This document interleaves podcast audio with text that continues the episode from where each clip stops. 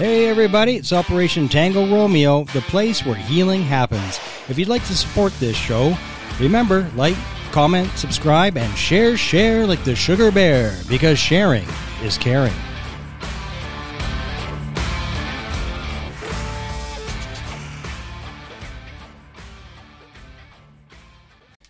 And we're live.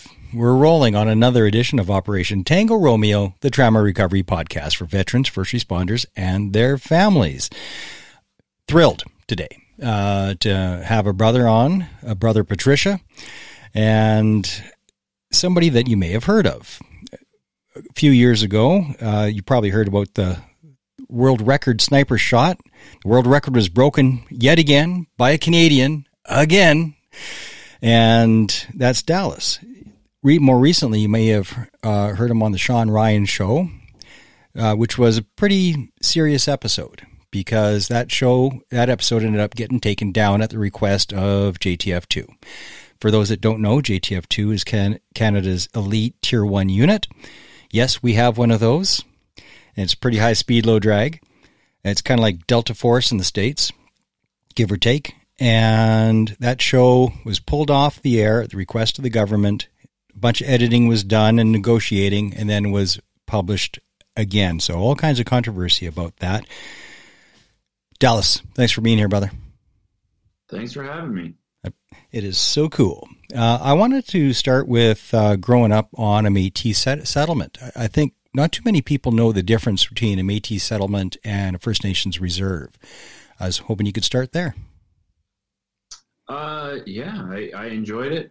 Uh, most of my life was spent outdoors and now as an adult, uh, I long for that. So I try to get back out to nature as much as possible. Um, th- they're similar. There's like, you know, um, a reserve is, you know, without getting into the technicalities of all the agreements and land and blah, blah, blah, blah, blah and treaties. Um, it's just, they're both indigenous communities. Uh, Métis settlement is, is uh, half-breeds. I get in trouble for saying that, but that's me. Fuck you. Hey, uh, hey, I didn't and, say it, so I'm good. Yeah. And uh, and it's like it's treaty Indian and half-breeds, essentially. I haven't Googled the political correct terms, but I don't really care. Um, yeah, they're just two indigenous communities. And uh, it's most are, or the settlement anyway, it was a, a mix of kind of uh, indigenous tradition um, and and religion. Like there's a, there's a church, which was kind of in a lot of ways, kind of the core of the community. Um, people go to church on Sunday and then you, you do your community thing. So it's, they're just two indigenous communities. Um, in a lot of ways they look and feel the same way. So what about culture? I know that many, I mean, they're not all the same. Uh, I spent some time on a First Nations reserve, not too far from where you were, um, to bury a friend of mine who I used to look after. He was a First Nations feller, and he passed away actually because of the COVID shot. Uh, it killed him. And I used to look after him because he's a, a special needs fella, and I worked at a respite home for about three years, and he was a great friend. So when he was killed by the clot shot, I, um, well, that, that sucked, but he, like, he was only in his mid fifties. And, um, I was, both me and my oldest son, we were welcomed to the res like family. Like it was, it was a really good experience for us both. And we, it was a two day ceremony. Um, and we buried him, like literally, like used the shovel and backfilled the hole by hand. Uh, it was a sort of a community thing. It was, it was, it was powerful, but on a lot of the reses, um, there is a lot of despair, um, from substance abuse and crime and, and everything else. Is there a different feel? Is there, is it, is it different on, um, at least the Métis settlement that you grew up at? Um, I, I think all of the, the different communities I've been to, whether it be a reservation or a Métis settlement, have some of that, but I've never been to a community anywhere in the world that doesn't. Sure. Um, it's just, I think it's a higher percentage, you know, it's, it's, you know, th- there's a, it's a, a large piece of land generally with a small population. And if you go per capita, the problems are, are a lot worse than other places. Um, so there's definitely, we, we have that, yeah, in Fishing Lake for sure. Growing up, uh, drugs and alcohol and crime, and still to this day, drugs and alcohol and crime. Yeah. But the beauty of the traditions of that, which is sacred, because as a whole, society doesn't do a whole lot of uh, keeping things sacred anymore, you know, mm-hmm. um, and there certainly isn't ceremony. Is uh, is sacred and spirituality and ceremony, is that still form a part of your life? Um, like I said, it was always a mix. So we would have some of that and then have church, I guess. Um, but I mean, today, I like, is it still part of your, today. is it still oh, part of your sure. life today? Yeah, definitely. And almost more, not in, it depends what you mean, I guess. So for me, it's something I'm learning a lot more about now that I'm an adult. Um, when I was a kid growing up, I didn't really care. You know, we'd, you'd have stories and you would have, you know, sweat lodge and powwow, and they were gatherings and they were things. I didn't, I didn't really care that much about what the the tradition was or what the point of it was, you know?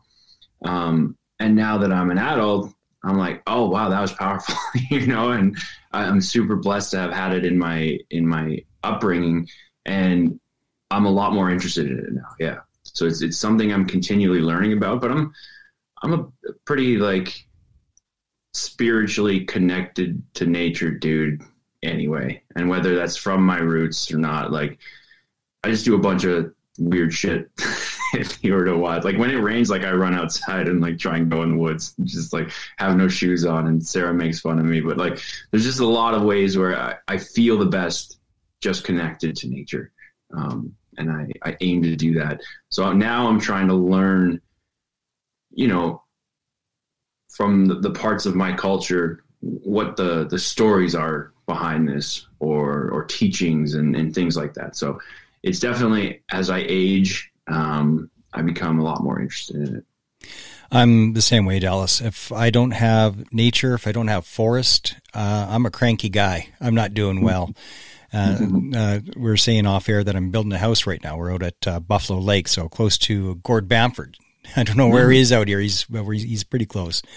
So I got forty acres on one side of me. A, uh, a lake is a short walk away, and I'm surrounded by forest. You know, it's uh, and that's what, that's what this guy needs. Yeah. I think that's what everybody needs. Just people don't realize they need it. Yeah, I think you're exactly right. Um, joining the forces. Now, you, when you joined, you had the high fluting idea of, right from day one, of you wanted to get into J T F two. Now, um, that's yeah. what a lot of people say when they join, but very few actually get there. It's uh, it's a pretty fugly road. It's not exactly easy just to qualify, much less yeah. uh, make selection. But let's start um, uh, in. Back in my day, there was ten weeks of, of basic at Cornwallis, and then sixteen weeks of battle school at Wainwright. Um, but that, that has really changed a lot over the years. What year did you uh, did you sign up? Uh, I would have done my basic at the end of two thousand five, mm-hmm. and then the soldier qualifying stuff in two thousand six. So, so it was talking- like just between oh five and oh six. So I was like Saint Jean and Wainwright. Okay, so how long was basic? Yeah, Saint Jean. I think basic was twelve weeks. I remember there being like, you get like the week one, two, three, four, five, six, seven, eight, whatever, mm-hmm. applets or something. Uh, although it was a long time ago, many concussions ago, I don't remember exactly. I think it was about twelve weeks. And how about battle school? How long was that, and where was it?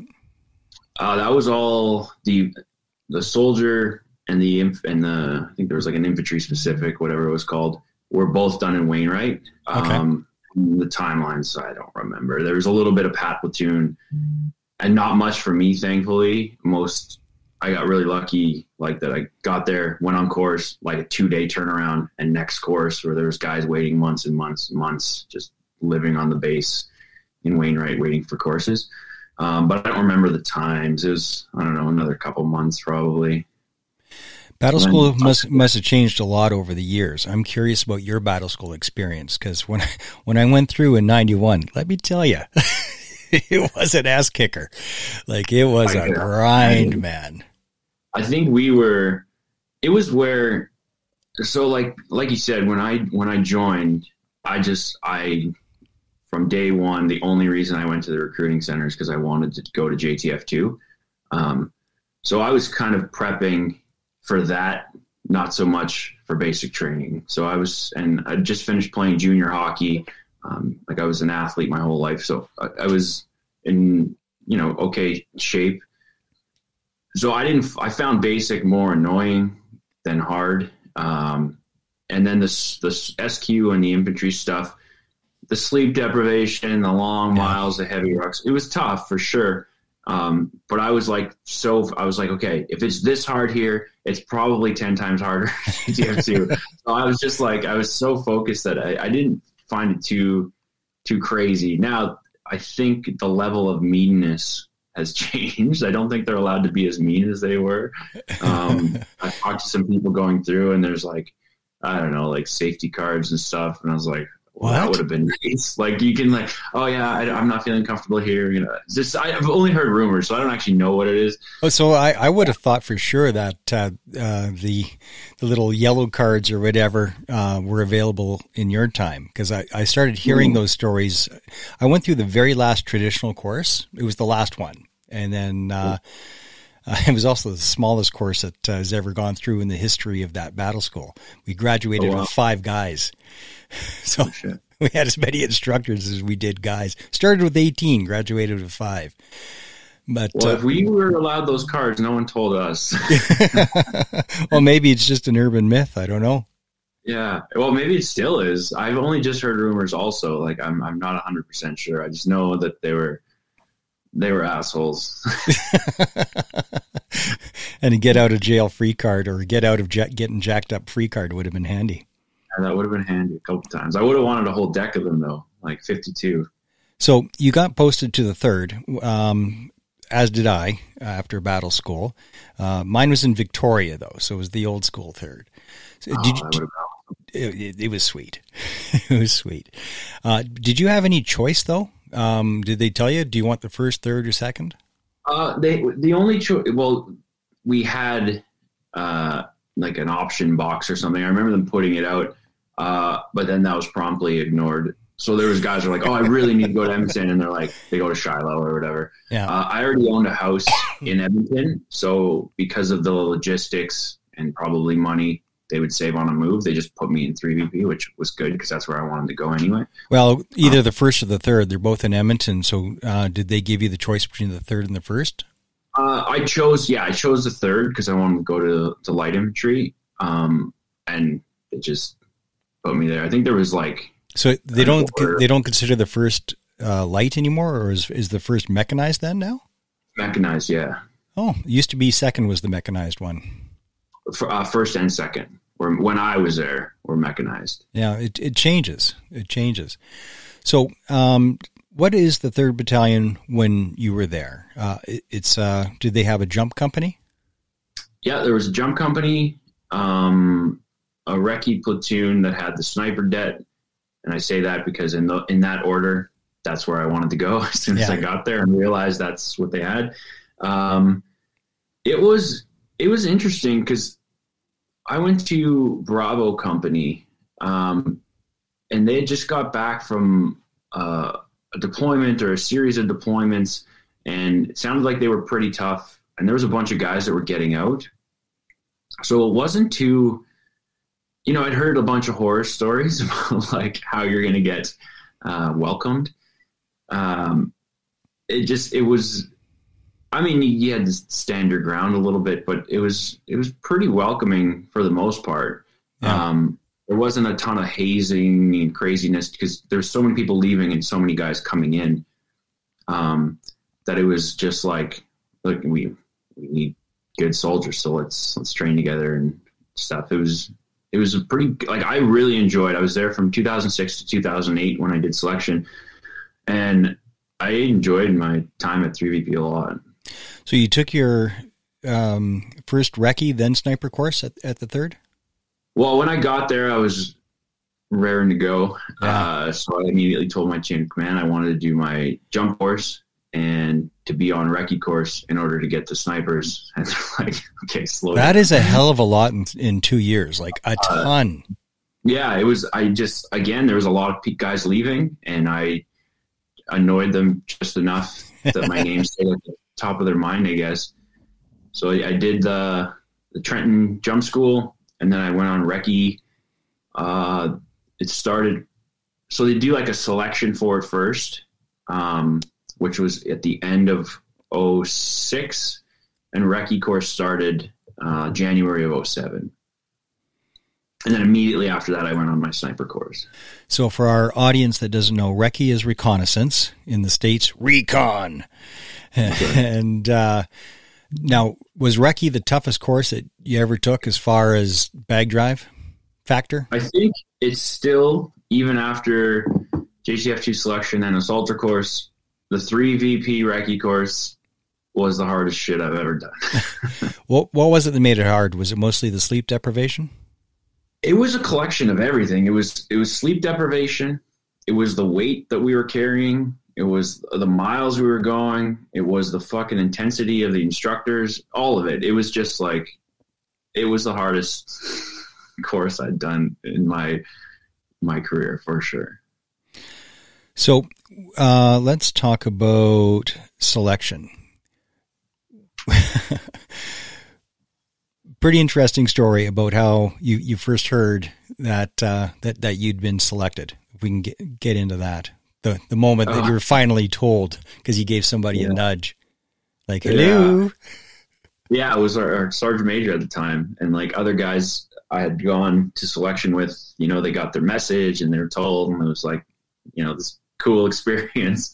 And I think we were, I, I think we were out at P T is what it was. But anyway, I went to him and I'm like, is there, do you have anything to tell me kind of thing?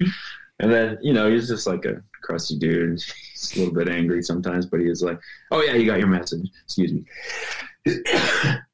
God's night. Uh, um, yeah. So it was, it was funny in a true, uh, three V P sergeant major nature. Well, he was probably a little bit jealous because he never went to selection, you know, there's a bit of that. I think there was some of that there, but for the most part, it was even from like, you know, chain of command up. Most most guys were pretty happy for us. There was a few of us that got picked up at the same time, um, and the for the most part, it was like guys are happy and excited because you're a light infantry battalion. Like almost everyone has like some dream of going to J T F two, you know. So yeah, there, it was pretty well received, maybe except for that one sergeant major. Well, it's funny too. Um, people that should be nothing but proud of their career. There's a there's a form. I wouldn't quite call, quite call it stolen valor, but uh, I'll call it uh, delusional. Where I've heard it's like, yeah, well, I could have gone to J T F two, but uh, but yeah, yeah. You, I'm sure you've run into those guys a few times. Guys that served and said, oh yeah, I could have done that, but I decided not to because. Yeah. As if, like, if you could just decide to do it and you just do it as if it's yeah, that easy. That's a, it's a bit of a ego defense mechanism, which is, just takes a little bit more meditation maybe. Yeah. Well, it's, uh, you, you don't know until you, you arrive, you know, and, and you actually graduate and you, and you finish. Like you don't know yeah. until you're part of the unit. There's, there's no way to know if you're going to make it. That's, uh, yeah, and, totally. I didn't even think I was going to make it half the time. Yeah. Well, that's what got me through is, God, I, I don't want to get recourse. Yeah. And I didn't believe it till I got posted. It's like, oh, shit, I made it. Holy cow. Didn't think I was going to. It's a tough go. Um, let's talk tours. How many tours in total did you end up doing? Uh, longer tours. I did, I think I did four. Four or five, one in Afghanistan, at least three, three and maybe a short one in Iraq. What the hell are we doing in Iraq anyway? Because it's only C S O R and J T F that goes to Iraq. Uh, nobody else seems to go. Why is True. that? Well, other than like some Air Force support, like we had. We yeah, had but lift. but no grunts. Like no no. The only fighters that we have is our best fighters that go to Iraq. Yeah. So the, all the tours that I was there, we were supporting the fight against ISIS. So mm-hmm. it started the first first tour. And at least the first half of the second tour, I think, was mostly with the Kurds. Um, and then we, we kind of pushed into, like, true Iraq, depending on how you look at Iraq and how it's split up, uh, pushed towards Mosul with uh, the Iraqis. And, and it was a, an attempt to get ISIS out of Mosul, which was, like, their kind of last big stronghold. So um, your three tours of Iraq, was it always, um, what was the scope for you? Was it always as a, as a sniper, or did you um, fill other yeah. shoes? No, from my, well, I was a sniper on all three tours, but we did kind of a lot of everything. So there's... Um, were you breaching as well? Uh, no, I was a breacher briefly in two, like in the squadron when I got there. So... I'm trying to think. We we kind of did – the scope was – sorry, there's just a, a piece of this I have to be careful about. Yeah, you know, please do. Um, I don't want to get that phone a, call. There was a lot – well, it's that I'm not concerned about, but like actual operational security. Uh, yeah. Yeah, so most of it was a, as a sniper. So there was a lot of like on a kind of a front line with the Kurds or, or Iraqis, uh, sniping, watching, and airstrikes. And then we were doing some targeting, um, where essentially I just became uh, an assaulter in the stack.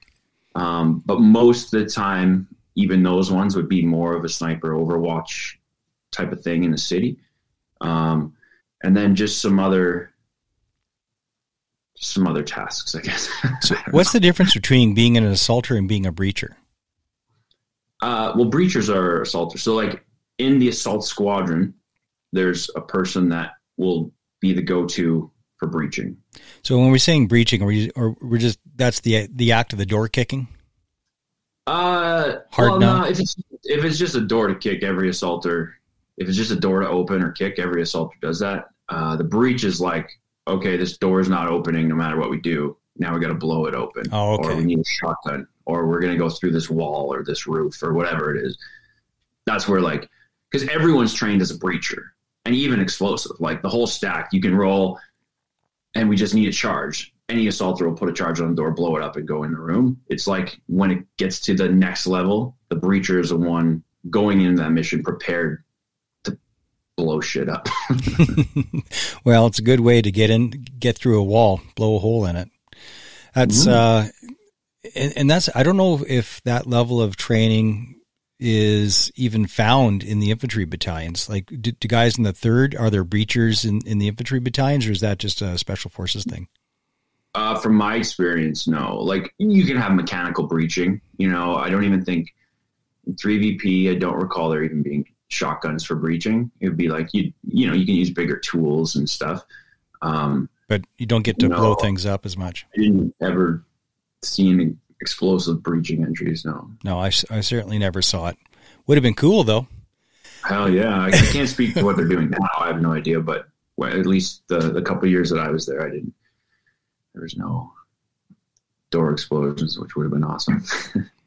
All right. Let's talk about the shot.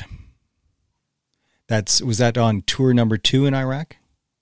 That was my twenty seventeen. Yeah, it would have been my second tour in Iraq. All right. So second tour in Iraq, you're doing Overwatch. You're up on, what, the fourth floor? Uh, no, like the ninth floor. We're at the, uh, right at the top of this big uh, hotel, shell of a hotel, we'll call it, but hotel. Um, so we had good elevation, like a sniper would like. Sorry, I thought, I thought you were going to keep going there, and I was reading the comments no, no, that were coming in. We're on, we're on the ninth floor. We're on the top floor of the hotel. Actually, right. This hotel. New hotel. All right. And what was uh, most of the, because you had made the commitment, uh, I'm going to get the world record on this? Well, I, I it was our, our team. So we went down to Texas to train before going overseas, which we, we did often. An amazing place, one of the best in the world, called Accuracy First. Um, and while we were down there, we were shooting, and now I'd, I'd been to Iraq, and I kind of had an idea of what, what it was like. And when we were shooting and the ranges we were starting to get, I told our team and our sergeant major and everybody down there, I was like, I promise you on this tour, we're going to break the world record. And at that time, it's like, ha, ha, ha, and we finish the day, and we have a beer, and it's a laugh. um, but when we got over there, there was this uh, big hotel structure right on the river, um, and immediately, like, I was our two, so it's a four-man dead, I was a two I C, and our deck commander was like, that is where we need to get to. And it was still a bit of a, there's not, like, we weren't really pushed to that level. Like, it was, no one was really there yet, other than there's some Iraqis that were, had, I think, taken one of the lower floors. Um, but it was like his goal once we got on the ground. And it, it took a, a couple months for, for him to kind of, for all of us to massage how we were going to push that plan and, and get it approved and all this stuff. But eventually we got into that hotel and the top floor, and we were in there as an O P. Um, I think by the end of the tour, it was like fifty some days total, but we would go in for like a week, pull out, go back to camp, or do other tasks, and then come back. We were looking to support an Iraqi push through Mosul, and we were kind of elevated and perpendicular to it. So we were just, it would be like, oh, they're going, they're, they're starting now. So we'd go back to the O P, do the whole thing, get in, watch, and be like a week, week and a half, like nothing's happening. Okay. We'd pull off and go do other things, and then, oh, it's going to happen, and we go. So there's a bunch of like, ready, go, oh, nothing. Oh, here we go, no, nothing. But what it gave us was a lot of time to look and learn and study the ground. So we knew, you know, every building, the ranges to everything, all this stuff, what the wind patterns were, all, like, there's just gather, it gave us so much time to gather information. So do you have all, like, um, every building is labeled, or like, do you have like a, a map, like this is building one, two, three, four, and you have the laser range to, to each one? Yeah, that's right. So as a, a shooter spotter team, you would just, so that, because I've said this before, and I think one of the things that makes a sniper team as efficient or deadly as possible is slick communication. Because, like, any person with a good gun and good ammo and good optics and a not super challenging win, let's say, can be a good shooter. Like, you just keep it consistent. You know, it's, that part is easy to learn. The stuff that I think doesn't get practiced enough is the communication between shooter and spotter. So you can imagine if I see movement in a window in some building in a city, and then I stumble my words forever trying to tell you where it is, as a spotter, he's gone. Yeah. Right. But if I'm like, even if it's just a nickname for something, like blue building, floor four, east window, I'm on, here's your dope, wind call, send it. Like, it's, it can be so fast. Whereas if we're, oh, wait, no, don't you see this thing? Notice it. Wait, there's a car. Yeah, go up, follow, two buildings over. Instead of that, you just, you cut all that and make it really slick. So us being able to sit there and observe the city for so long, we kind of learned everything, and I would laser range to nearest things, and like, you have all the all the dope ready to go, so if you needed it, it was it was slick. Now, when uh the record shot actually happened, uh if I recall correctly, you're not sure who who actually got that kill. It That's could have right. could could have been you, could have been uh, another shooter. Well, it was, so it was four-man sniper team in the same, like, it was our det in the same large room. So um, you're okay. Yeah, so there's there's two shooter like two shooters, two spotters, um, and we were six or eight feet apart, kind of thing. Like, that's a lot of concussion. Back a little bit, yeah, fifty counts. Jesus. Um, but the, the fight had started, and we were we were watching the Iraqi push, and we were seeing ISIS, and we were supporting uh, with sniper fire. Like, you would see ISIS firing onto the Iraqis, and we we'd shoot, and there was a couple rounds were like, oh, it was like a close, it's like ten second flight time and shit, like close. Incredible. And a buddy shot one, and it, it ricocheted off the round, off the ground, and hit a guy in the leg, and he went down. And it was like the other other team, and we're like, holy shit, you just like hit a dude at like thirty-five, thirty-six hundred meters, whatever it was. Um, and as that fight continued, uh, there was a a bunch of them ran into this building, and we tried to call an airstrike, and it was it was like a dud. And so out the back window, this guy started lowering his gear, lowered his gun, and he came down. And that's when, because I was spotting on this team, our T L was spotting on the other team, I just gave a quick call and the send it to like my shooter, and he did the same thing. So simultaneously, like it's like two shots go, and ten seconds later, the guy gets hit and falls. Um, so we just don't know. Like, all right, we got a team kill. Um, yeah, we, we tried to dissect the video a million times. We're like, we're like, for us, it was like, wow, that was our shot, and they're like, wow, that was our shot. As part of your training, are you are you able to, or were you analyzing other previous record shots? Like, uh, is it Rob or Mark Furlong? Rob, I think. Uh, Rob. Yeah. Rob. Uh, so shots like that, um, that, that made records, is that part, was that part of the, the training of, well, when this guy did it? Not really. Uh, we, we had a really good sniper program, and we were making shots further than that record, like pretty consistently. Now it just wasn't that a bad guy. Yeah. So in training, and we were trying to push beyond, you know, and, and see what we could be doing with the capability of the, the weapon system. Um, and it was such a unique place to be working with a group of guys in that debt, but also just like in the whole sniper sniper group, because everyone was so focused, like so hungry to just get better at every part of what we were doing. Um, it, it was it was amazing. So like there wasn't a lot of, well, I don't know, I mean, maybe somebody did like an analysis of the stuff, but like. We were we were just aimed at pushing and pushing and pushing. Well, after you, they have to change the P A Ms on maximum effective range. It's like, well, we thought the maximum effective range was this, yeah. but uh, not no more. Yeah, this team proved that was wrong. Yeah, yeah, no, it, and it was cool to see how, like, how consistent that round and gun could stay at that range, like.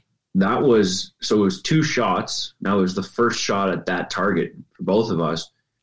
Like just outside the variance is like, so for people that don't know, you could have a, a gun, like, you know, screwed in, bolted in, whatever, clamped in, with the exact same inputs everywhere, the exact same wind call. And just the variance in how the powder burns, like round to round to round, you get a feet per second, you know, that's most of the time above ten feet per second. And what that means is like the difference in how that burns at that range, it's it's huge. It's like it can be meters when all other factors are the same. So I, I found that part very interesting as like when I was nerding out on ballistics that like, holy shit, this is so consistent, um, even with all of these crazy factors going in. Friends of mine used to get match grade ammo when they were on the on the uh, rifle teams, like on the on the shooting teams, and uh, so th- that ammo would be made specifically for them. Now, I- imagining you're not grabbing uh, fifty cal rounds out of the box. Uh, for, for- well, it depends. Sometimes, like we try to use match grade as much as possible, um, but I actually think those were U S rounds we were using that were like out of the box. Is that right? So they weren't even custom made. I would well, have, I, I would have guessed that they were custom they were made, made for you guys. No, they were made for the fifty cal sniper rifle. Okay. Um, like what we weren't like delinking fifty machine gun ammo at this point. It's this, it's this it's the same cartridge though, isn't it? Yeah. Same cartridge, just one one is rough and the other one isn't. Yeah, it's just it's a little more sniper specific, I guess. We got all kinds of questions here that keep popping up, and I, I apologize to the audience. I can't uh, ask all the questions that keep popping up. Um, they're asking if um, the the cartridges that you were getting were um, were loaded hot compared to. Uh, what do they mean by cartridge, and what do they mean by loaded hot? Well, uh, typically, like when you're when you're hand loading, just a little extra powder or or um, or a different type of powder, so it gets you more F P S. Okay, well, these are, like I said, they were. I, I can't remember the exact round. It was uh, an American-made fifty cal round. It was it's for the sniper rifle, so like we were not specifically adding anything to it. We didn't yeah. hand hand make these rounds. Um, and it's still a Full Metal Jacket bullet then. It was a little different. Sorry, you can't. Don't tell me if you if you can't. That's all right. Doesn't matter. Um, now, despite all of your service and all of the money that was pumped into all the training that you did, I mean, I don't know what it costs to put somebody through battle school, just that, but it ain't cheap. You know, just yeah. firing the Carl Gustav rounds or I don't know, yeah, between twenty and fifty grand a piece or something like that. And I fired plenty. Yeah. Um, but for you, the, the, the amount of like the manpower, the rounds, oh my dear God, do you have any sort of uh, rough idea, or did people talk about um, what it costs to get you as a, um, to put you through all the J T F training? Yeah, there's a bunch of numbers I've heard. I don't know which which are true, but like it depends on what you do. So like in my career, I did like our our mountaineering and climbing course. Cool. And then taught on that, and then like our backcountry kind of mountain travel and alpine stuff with like cross backcountry skiing and stuff. And then like our dive course as like an assault swimmer, uh, and then the surveillance stuff, which is a whole different crazy world, and then like sniper.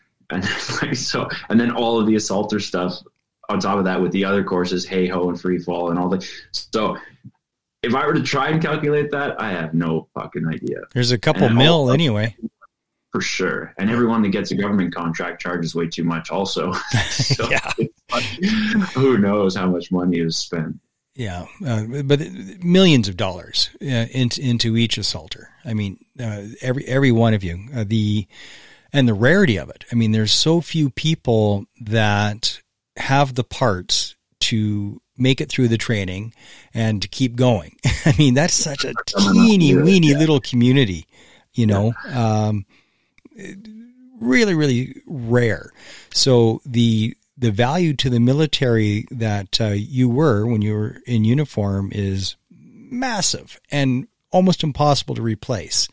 And yet you weren't treated like that. Yeah. Yeah. The exit was a little strange. Well, there's, have you ever heard the term sanctuary trauma? Say that again. Sanctuary trauma. Are you familiar with that term? No. It's something a lot of soldiers uh, deal with. I, I certainly did because of my tour. So as an example, uh, myself as an example, Roto four in Croatia, uh, it wasn't the bombs and the bullets and the horrendous things that were going on that was really the problem. Um, it was how we were treated by our own people.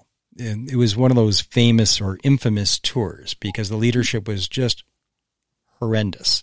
And we were treated absolutely hideously by our own people. Needlessly, for no reason. Like, here we are in a freaking war zone, and our, the things we're worried about is ourselves, not uh, not um, yeah, not the bad guys. And because it's where you go, where the place that uh, you should be safe, the place that should have your back, sticks a knife in it, and that's what happened to you. The place that the people that should have your back, they didn't.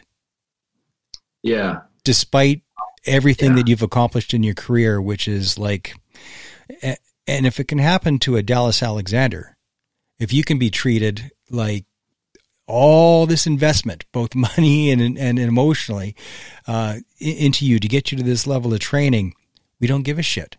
Comply, mister. Yeah. Just yeah, o- right. obey, obey yeah. and comply, or you're uh, or you're dog shit. Yeah.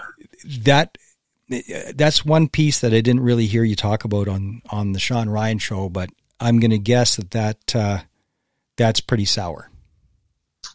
Uh, well, I kind of have mixed feelings. Like, for one, I never expected the big organization of the government and of CANSOFCOM to just to to come running to my defense. Uh, it came down.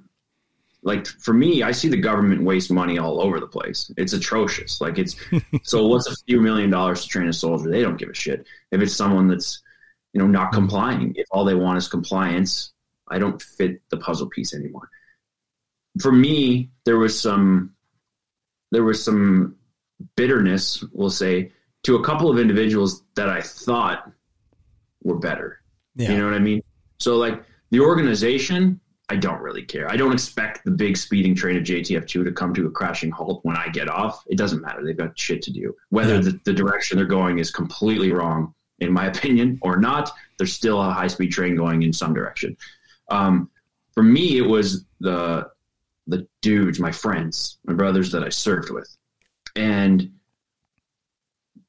there's it's like the same people I still go to campfires with, and do you know what I mean? And call and message and do jiu-jitsu, and like, it's all, so I didn't really care. The, the big organization train, keep on going. I never really had this romanticized thought that just like, you know, they're going to have this big ceremony for me on the way out with, you know, what, no parade? No parade. Yeah. I didn't but, even get like but, a farewell E W D or whatever, but it's the, the, my, my friends were still there. Now there was a, there was a line because of what was happening in Canada where it was a bit of a, a filter, because some people that I really thought would be there completely felt like they went insane, in my opinion, but like they fell off or they just like are huge supporters of this current government, let's say. Yeah. And then there's a lot of, uh, you know, hate towards what I'm doing, just talking about what I'm seeing that doesn't necessarily always fit the narrative of, let's say, our current government. So it was a good filter, but like, my friends, uh, the people that I, I can count on, were still there through it. So to me, the organization, I it it, it wasn't that big of a thing. I was kind of prepared for it. Typically, you know, when somebody leaves a unit, there's a mug out, there's um, uh, the junior ranks club or sergeant's club or uh, yeah. the, the mess prepares a gift. You know, yeah. and uh, so you're given the gift, and, and there's a mug out, uh, and, you know, there's some pomp and ceremony. But because of uh, how you were given the, the boot, uh, yeah. was there was there even an unofficial version of that? Did some of the guys get together and mug you out? No. Well, we had, uh, we had like, my fiance just organized some of my friends to have a retirement cake. Yes, so there was an unofficial an unofficial party, and I have no shortage of parties anyway. So. Play music now. So you uh, served a total of seventeen years. Is that about right? Uh, just under. It was like, it ended up being about sixteen and a half years. Yeah. Okay. So sixteen and change.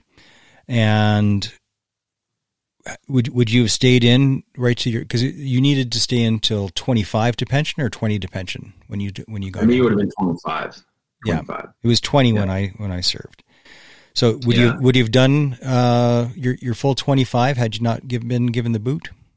The way I always looked at it was, if I'm enjoying it, and not every single second, because there's always kind of a balance, right? There's sitting and waiting on your rucksack, and then there's doing the fun stuff. So yeah, it, I was just always balancing to see if it was worth it for me, because the sacrifice is you were gone a lot. You know, for over a decade, I was gone six to eight months every single year, which now there better be a big fucking purpose for me to be doing that. Yeah. Uh, because, you know, time with my family and stuff.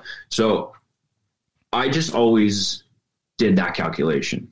Do I still love it? Is it still worth it? If not, I'm out of here. So it was starting to, for a long time, I loved it enough that there was, the sacrifice seemed like it was worth it. As it started to change with this this insane uh, government narrative being pushed down the chain of command and into our unit, I was like, okay, it's starting to not be a place that's maybe for a guy like me. And then when all of this other stuff happened, I was like, okay, it's definitely not a place for me anymore. So I would have stayed longer. Um, I was I was slated to go do a tour uh, on a place I'd never been and was excited about, and I was going to be the team lead. Um, but because I declined this certain shot, I was no longer allowed to. Um, so that the tour got taken away as like one of the, you know, the threats, like, you're not going to go on tour. Like, all right. So it just, it became very quickly a place that wasn't for me. So I had never really said like, I'm going to stay into twenty-five and do it. It was always just, if I love it, I'll stick around. And if I don't, I'm going to go do something. Just watch and shoot. Yeah. Because the sacrifice part, it yeah. was, it was pretty big. Like, you get asked a lot, like, you need to be ready to leave at any moment's notice when you're, you're covered to anywhere. Like, so when you got out, did you give any consideration? Were you tempted to join a con like contractors, military contractors, like a Blackwater uh, style thing? So when I left, I knew I wanted to play music. Um, and I said I wasn't going to do any tactical things really outside of just if I want to go hang out at a shooting range or spot for someone up in the mountains or whatever, stuff I enjoyed. Um, but I was, fuck, I was tempted with some pretty uh, lucrative offers. Uh, and well, we talked about them with Sarah and I, and I'm like, tier one operators wow. are rare, man. I mean, uh, pe pe people don't know, uh, like for, for our audience that doesn't know, a tier one operator, which J T F two is, the only equivalent, and please correct me if I'm wrong, Dallas, uh, cause you'll know way better than I will. But as far as I know, the only tier one op, uh, units that people might be familiar with is in the States is SEAL Team Six. So not the rest of them. Everybody else is, is tier two. But SEAL Team Six and Delta, and there's like one other, some TAC something. But um, is that about right? Like, there's tier one is rare. Is is S A S even tier one? I don't think they are. Yeah, S A S is. They're a tier one. So I think the defining factor, from what I've been told my whole career or what I've been passed on, is that it's a hostage rescue mandate, but also um, like there's there's kind of a a list of criteria, I guess. So like the S A S. Yes. Delta and SEAL Team Six. Yes. I believe there's a portion of the F B I H R T that is considered tier one. Um, and there's like, um, the Australian and New Zealand S A S fit into that same thing in the Five Eyes community. Um, so is tier one more about scope of service, uh, like scope of operation, or is it about training level? Well, both, because they fit together, right? Okay. Like if you're going to have this, um, this level of accountability, let's say, to a government, then you need to have all the training that goes along with being able to answer that amount of calls, sort of thing. Yeah. Were, were there a lot of, um, and if you can't say, just say pass, don't worry. It, it, it's fine. But, um, I would imagine that J T F would have the regular long tours, six to nine months, uh, but as well, short little two week ones that you probably can't talk about. Is that a fair yeah, assumption? So that's like on counting tours. I'm like, well, the long ones are this many, and there's always something happening where you'll go in and out quickly or here or there. Yeah. There's, it's, it's a busy world. It's a busy world out there. So let's talk about country music. Um, Actually, let's talk about the Sean Ryan show. How did that happen? How did you end up uh, getting on Sean Ryan? Because that's, for those that don't know, Sean Ryan is a uh, SEAL team guy and then a C I A contractor after that. And in a very short time, he's become the number two podcaster on the planet. Uh, he's number two on Spotify, which is spectacular. Only Joe Rogan is ahead of him. Like, it's yeah. just, first of all, he's a hell of a good interviewer. But he, he did it right, right from the beginning. You know, everything's in person and everything's got a, a kick-ass studio and, and production quality. He did it right, right from day one.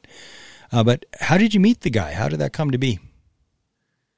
So when I got out, I started posting about my military experience and being in J T F two, um, talking about the long shot, um, kind of correcting the story that was put out also by the news, you know, when we made the shot, um, and started chatting about it. And then he reached out on social media and just said, hey, maybe we should, you know, have a conversation.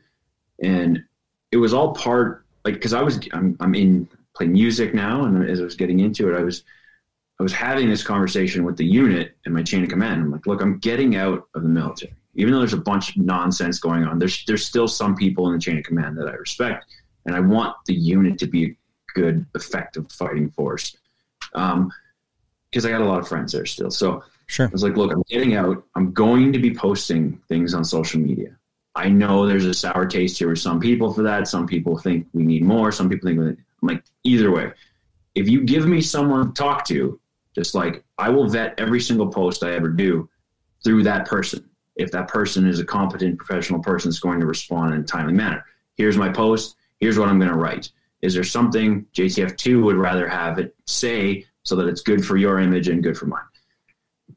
That got fucked off about ten times leading on. I'm like, okay, I'm out in six months. I'm out in three months. I'm out in a week. No one's reached out. I'm going to start posting. And I was like, okay, look, I'm getting out. If you don't care, then just act like you don't care. And I'm fine with that. But if I'm going to post things and you're going to start pretending that you care, there has been all this time that you could have done something. You uh, know what I mean? Like, you're trying to do the right thing and you're just being ignored. And it was, it was so crazy because as soon as I started posting, it fucking canceled off the unit. The government goes crazy.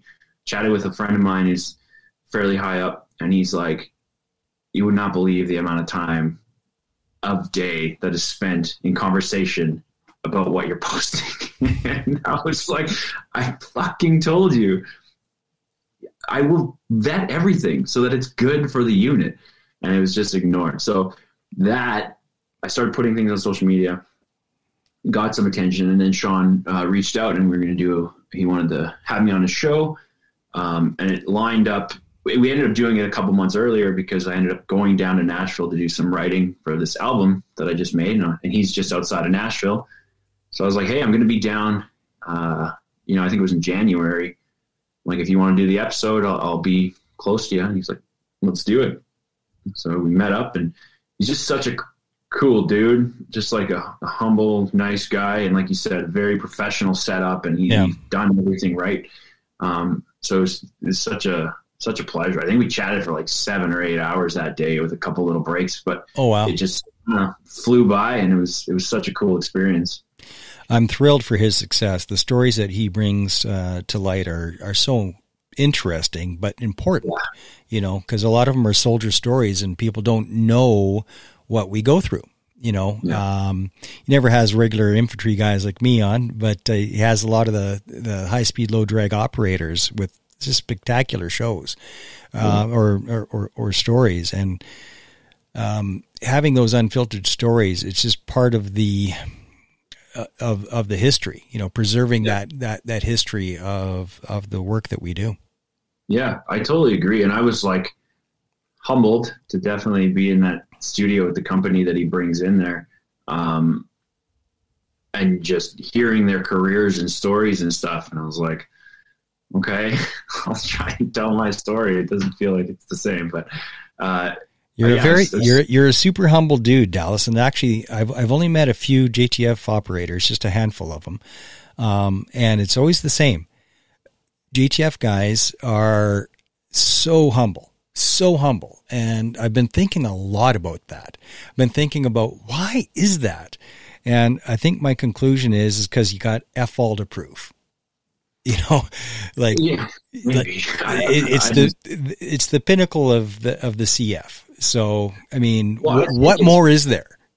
Yeah, it's true. But I also think it's just like there's, you know, you, you get to you get into the unit, let's say, and then you're like, oh, OK, it's tough to get here. Yes. But it's like it's not superheroes everywhere. Do you know what I mean? It's just normal guys that just maybe are a little more stubborn from quitting, you know, yeah. in, in some of these courses. Um, and I think maybe that's what it is. Instead of like, yeah, we're not some fucking superstars. Like we work hard and just maybe we're a little dumber than everyone because we didn't quit in places. But like, it's just, it's very, it's very normal. Like not normal guys. Like if you see a group, it's like, okay, it's a team of hockey players or something because they're all big and have beards or whatever. But like, well, yeah, you're a big bunch. Like you're you're no small man. You're what, about six four? Yeah, just over six four. Definitely not super yeah. small. And Devin Larratt is six five and a frickin' ape. He's a monster. He's a monster, yeah. Yeah, he's a monster. Uh, uh, any guys like my size there, like five nine guys? Oh, I don't yeah. think so. Oh, yeah. There's the whole spectrum. Like, there's there's all kinds of people, and it's just, it's very, I don't know, it's, it's, it's nothing crazy. Well, again, it's it's hard to get in, and, and the work we do is hard, and we just train at specific things, so we get good at specific things. But it's, like I said, there's no, like, superheroes, except for maybe Devin. Well, I think uh, uh, Devin is superhero. He, even when he was younger, looked like Superman. Yeah. You know, he, he definitely had the thing going on, but he was the most physically fit person in the Canadian Forces at one point. Like, he won that accolade. Does not surprise you know. me at did, all. Did, did he stick out, um, like even among the J T F operators? Did Devin stick out as something a little extra special? Oh, for sure. Absolutely. He's a monster. Like we, we would go train places.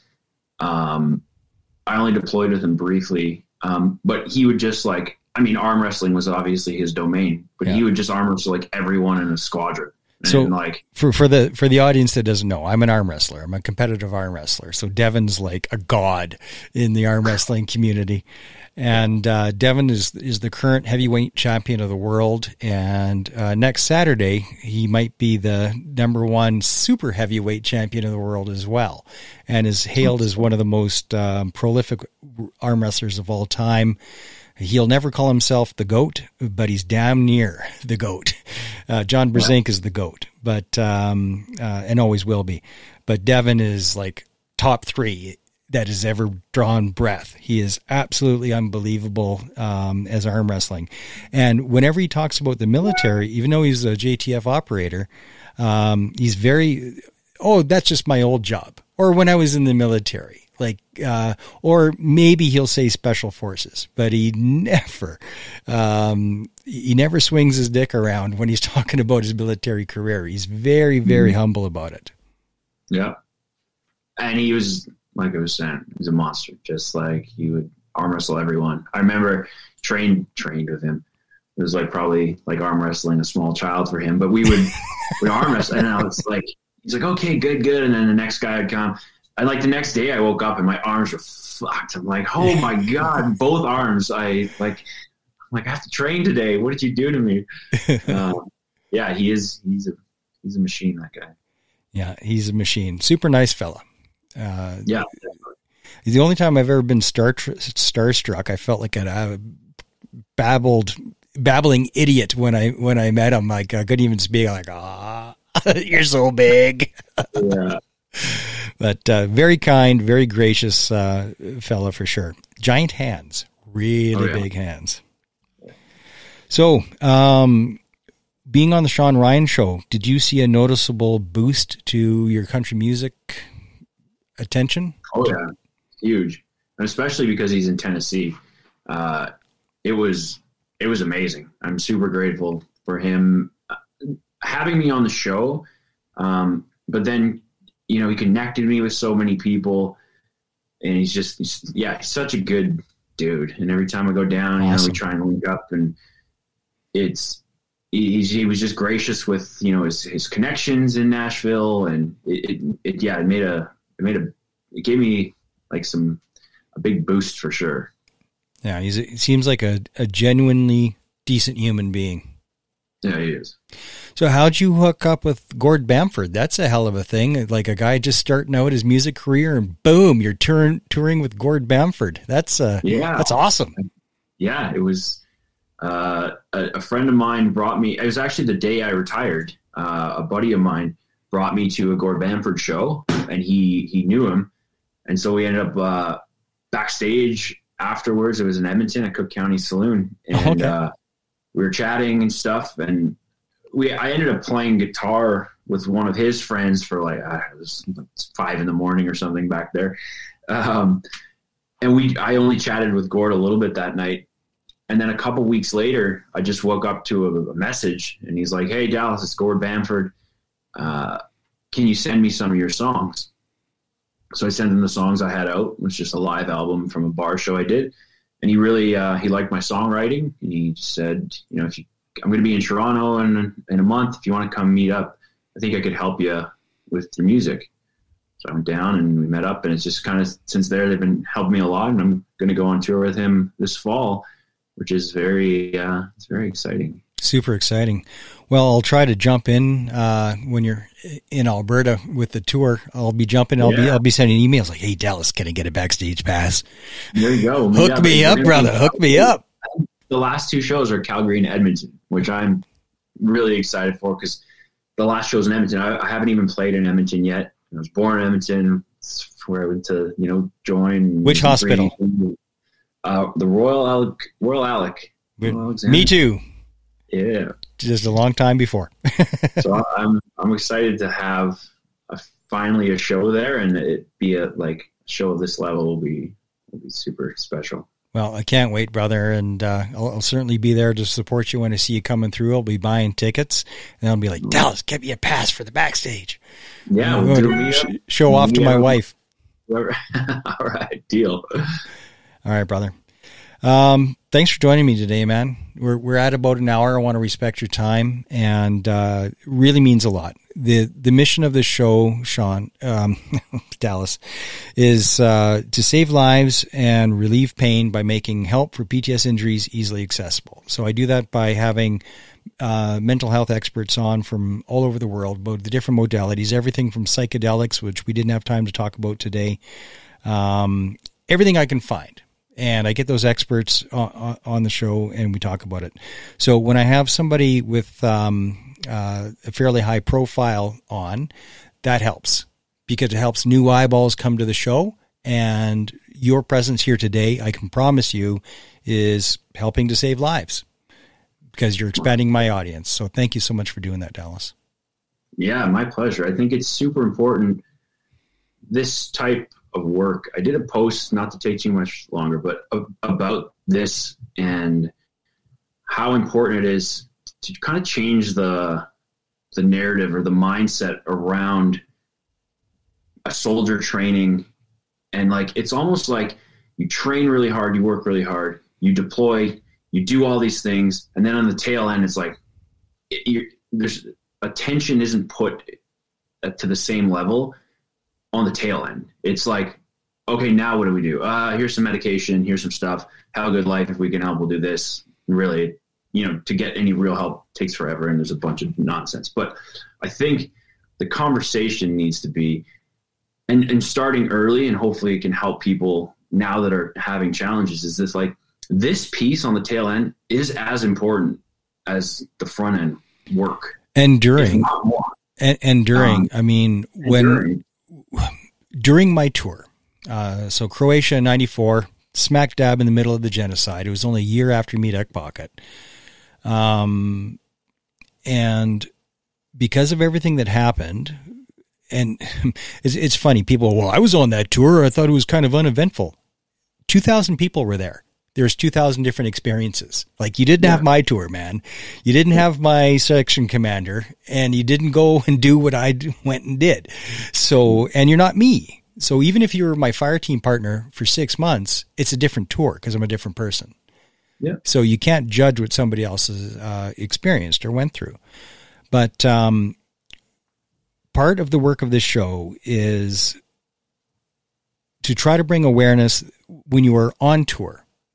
When things start to change or, you, or your behavior starts to change, to be able to spot it early on and go, oh, wait a second, that looks a whole lot like a symptom. And let, let's keep well, an, let's keep an eye on that and deal with it in real time as it's happening. I went twenty-three years without diagnosis, and I'm hoping that the military gets better at that so they can deal with it in situ in real time. Yeah, well, and I think part of it is that mindset. Like I talked to, I don't know if you know Kelsey Sharon with Brass yep. Unity. Sure do. We yep. chatted about this. And I was saying on my deployments, like I was meditating every morning and every night. I was journaling. There's all these things you can do that help.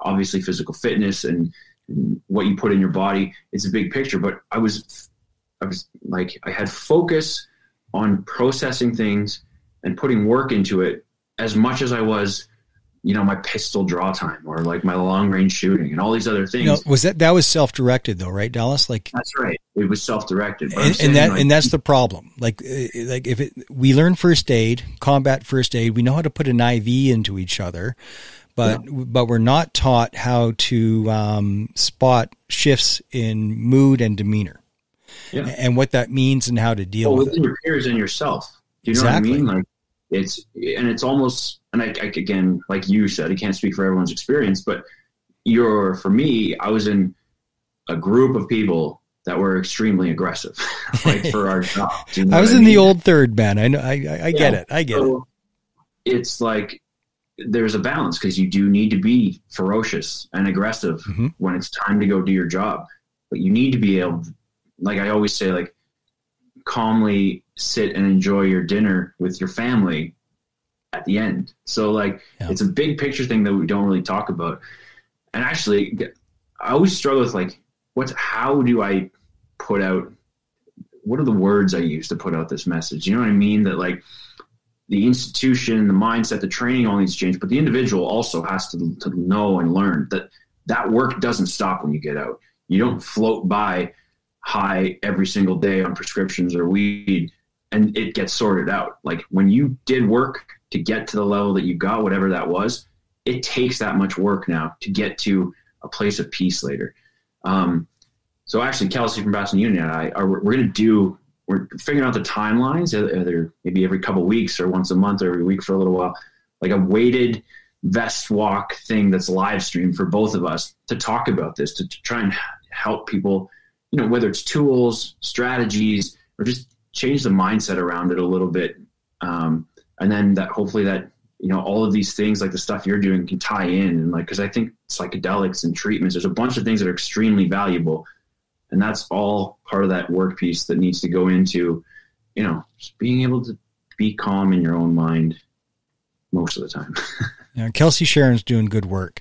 Um, yeah. uh, she's really done well at uh, promoting Brass and Unity and getting the word out there. And it's important, you know, it, it's yeah. important because it gets rid of the stigma. That's how you get rid of stigma, by saying shit yeah. out loud and, and not being meek and mild about it. It's like, look, got P T S D. This is what it looks like. I'm a fucking train wreck. And, uh, but, but I'm better now. And, well, yeah, and you can still put work in. Like you still, it's yeah. still your responsibility to put work in, have even to. If you're a train wreck some days, even if you have bad days, just try and have one more better day, a week, a year, a month. You know, it's like those little steps, and it's, it's how you get good at anything. And that's how you get good, in my opinion, at getting through these challenging things that have happened in people's lives. Yeah. And the more we can speak about it openly, without any shame, without any reservation, just, you know, matter of fact, like we're talking about picking up the groceries, Um, the more we can do that, the more other people are empowered. It's called lending courage. You know, when you have the courage and the comfort to, to speak about these things, um, other people go, oh, okay, that doesn't sound so bad. Yeah. You know, I, I can, I can talk about that. I can raise my hand too. Hey, I can go to therapy too. Hey, I can uh, say, yeah. yeah, or at least have a checkup from the neck up and, and, and, uh, do an inventory here and, and, and see how I'm doing. Totally. But uh, I think the best part of our conversation today has been the last eight minutes here. I think it's at least the most valuable. The rest of it, if I was listening, I'd be like, mm, boring. Well, for you, maybe. I think the rest of the world is like, ooh, and geeking out about it. All right, brother. Well, stay on the line. Thanks for being here, man. Thanks for having me. All right. Stay on the line. You're listening to Operation Tango Romeo, the Trauma Recovery Podcast for veterans, first responders, and their families.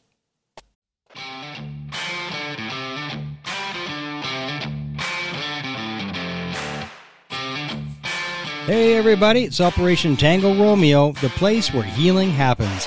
If you'd like to support this show, remember, like, comment, subscribe, and share, share like the sugar bear, because sharing is caring.